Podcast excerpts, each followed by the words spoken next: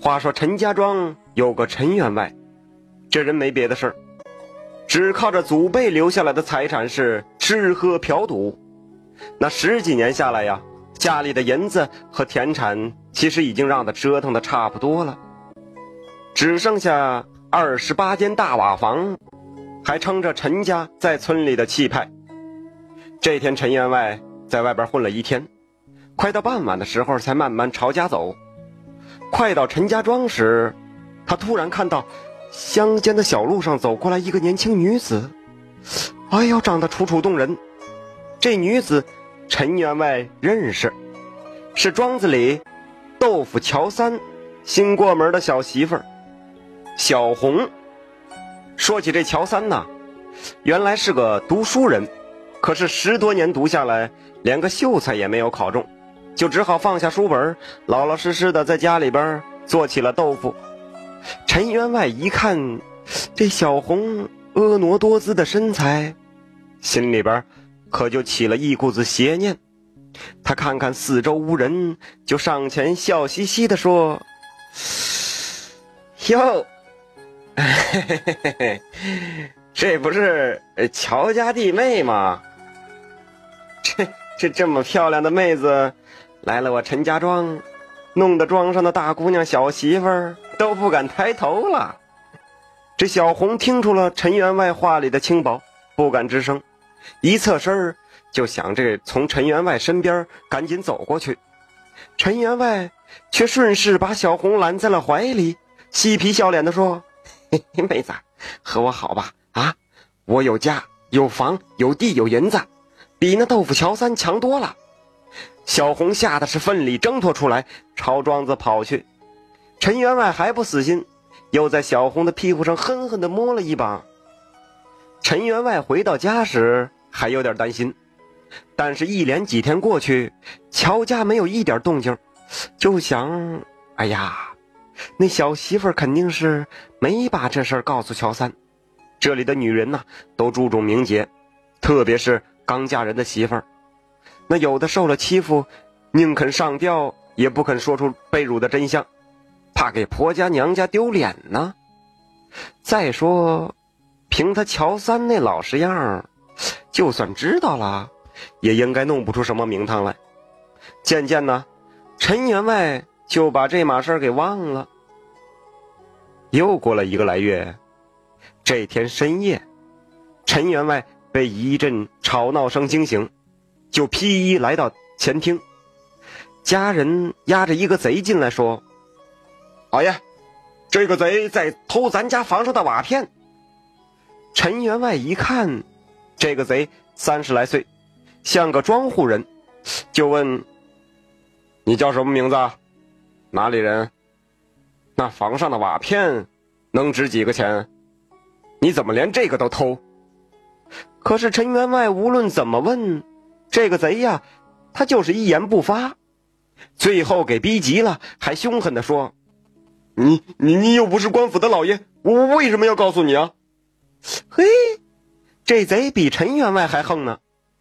哎，陈员外这气不打一处来，好好好，那好，那我就让官府的老爷来问你，看你是嘴硬还是官府的家棍硬。说完呢，他就吩咐家人看好他，明天一大早送县衙。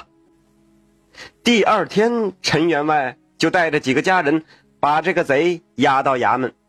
县老爷看见陈员外的状子，也觉得挺奇怪，啊，这偷瓦片儿，他就问这个贼姓甚名谁，赶紧把这个前因后果都从实招来，免得受皮肉之苦。这个贼这回乖了，就答道：“呃，小人姓李，叫李贵。”住在李家庄，正盖房子呢，嗯，买不起瓦，就到陈员外家，呃，是偷几片。这李贵一说完，县官就哈哈大笑，哈哈哈哈！李贵呀，李贵，你连编瞎话都不会啊？陈家庄在城北，李家庄在城南，相距四十里地。你跑这么远，就是为了偷几片别人房上的瓦片儿？我看你不吃点苦头，你是不会说实话的啊！说完，他吩咐衙役：“给我打！”两班衙役上来，对着李贵就是一通棍棒。起初，这李贵还紧咬牙关，几十下后，他再也咬不住了，大声求饶道：“呃，大老爷别打了，我招，我全招。”县官一拍惊堂木，如实招来。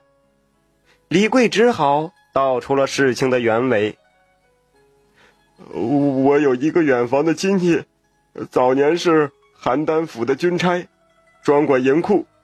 有一次。”知府外出办事儿，领班的也告假回家了。我亲戚就买来酒肉，在酒里下了蒙汗药，把和他一起当值的两个军官麻烦之后，然后偷了府衙的一百根金条，跑了出来。县官一听，点头称是。早年间是有这一档子事儿，当时还闹得沸沸扬扬，可至今仍未破案。你说？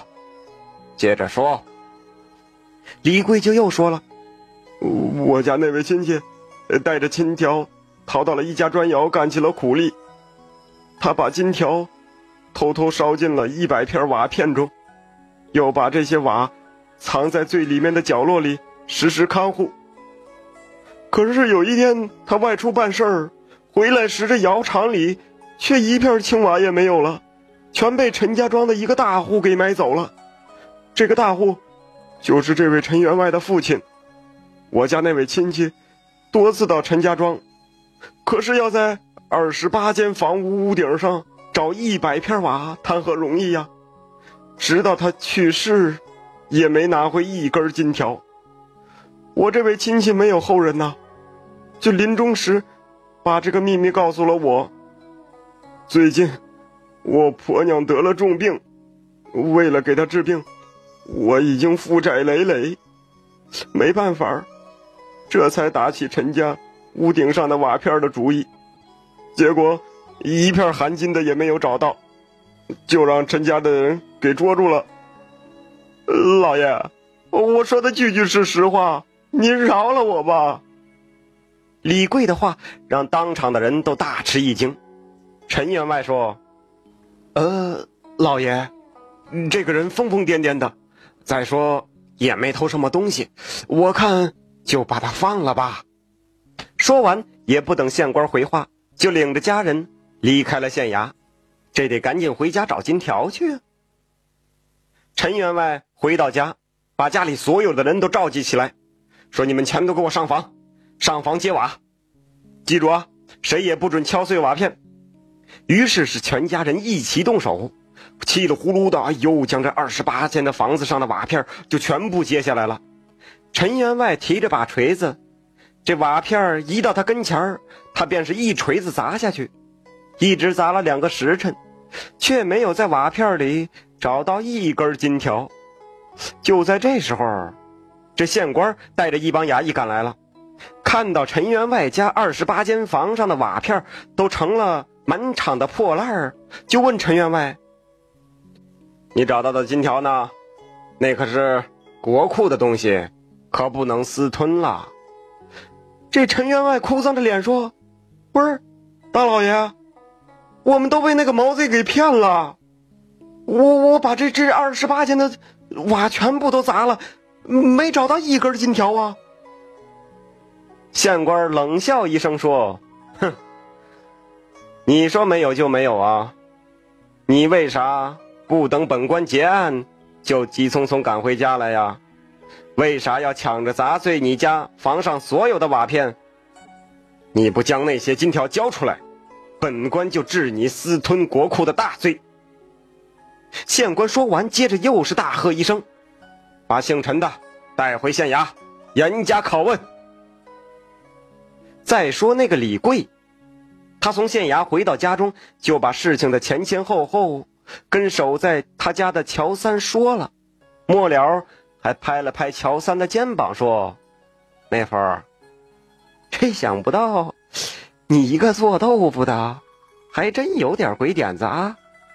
咱穷人斗恶人，只能用穷人的办法。”这这个故事告诉我们呢，这没事别别净瞎调戏人家大姑娘小媳妇的，是吧？这动手动脚的乱看也不行，看一眼把眼珠子挖出来，挖出来之后放油锅里炸炸，炸完了再剁碎了，再撒点盐，撒点孜然，撒点辣椒面，喂狗。嗨，要真那样，我估计十个男的九个没眼珠子都瞎了。那还有一个，嗯，他可能兴许是个和尚。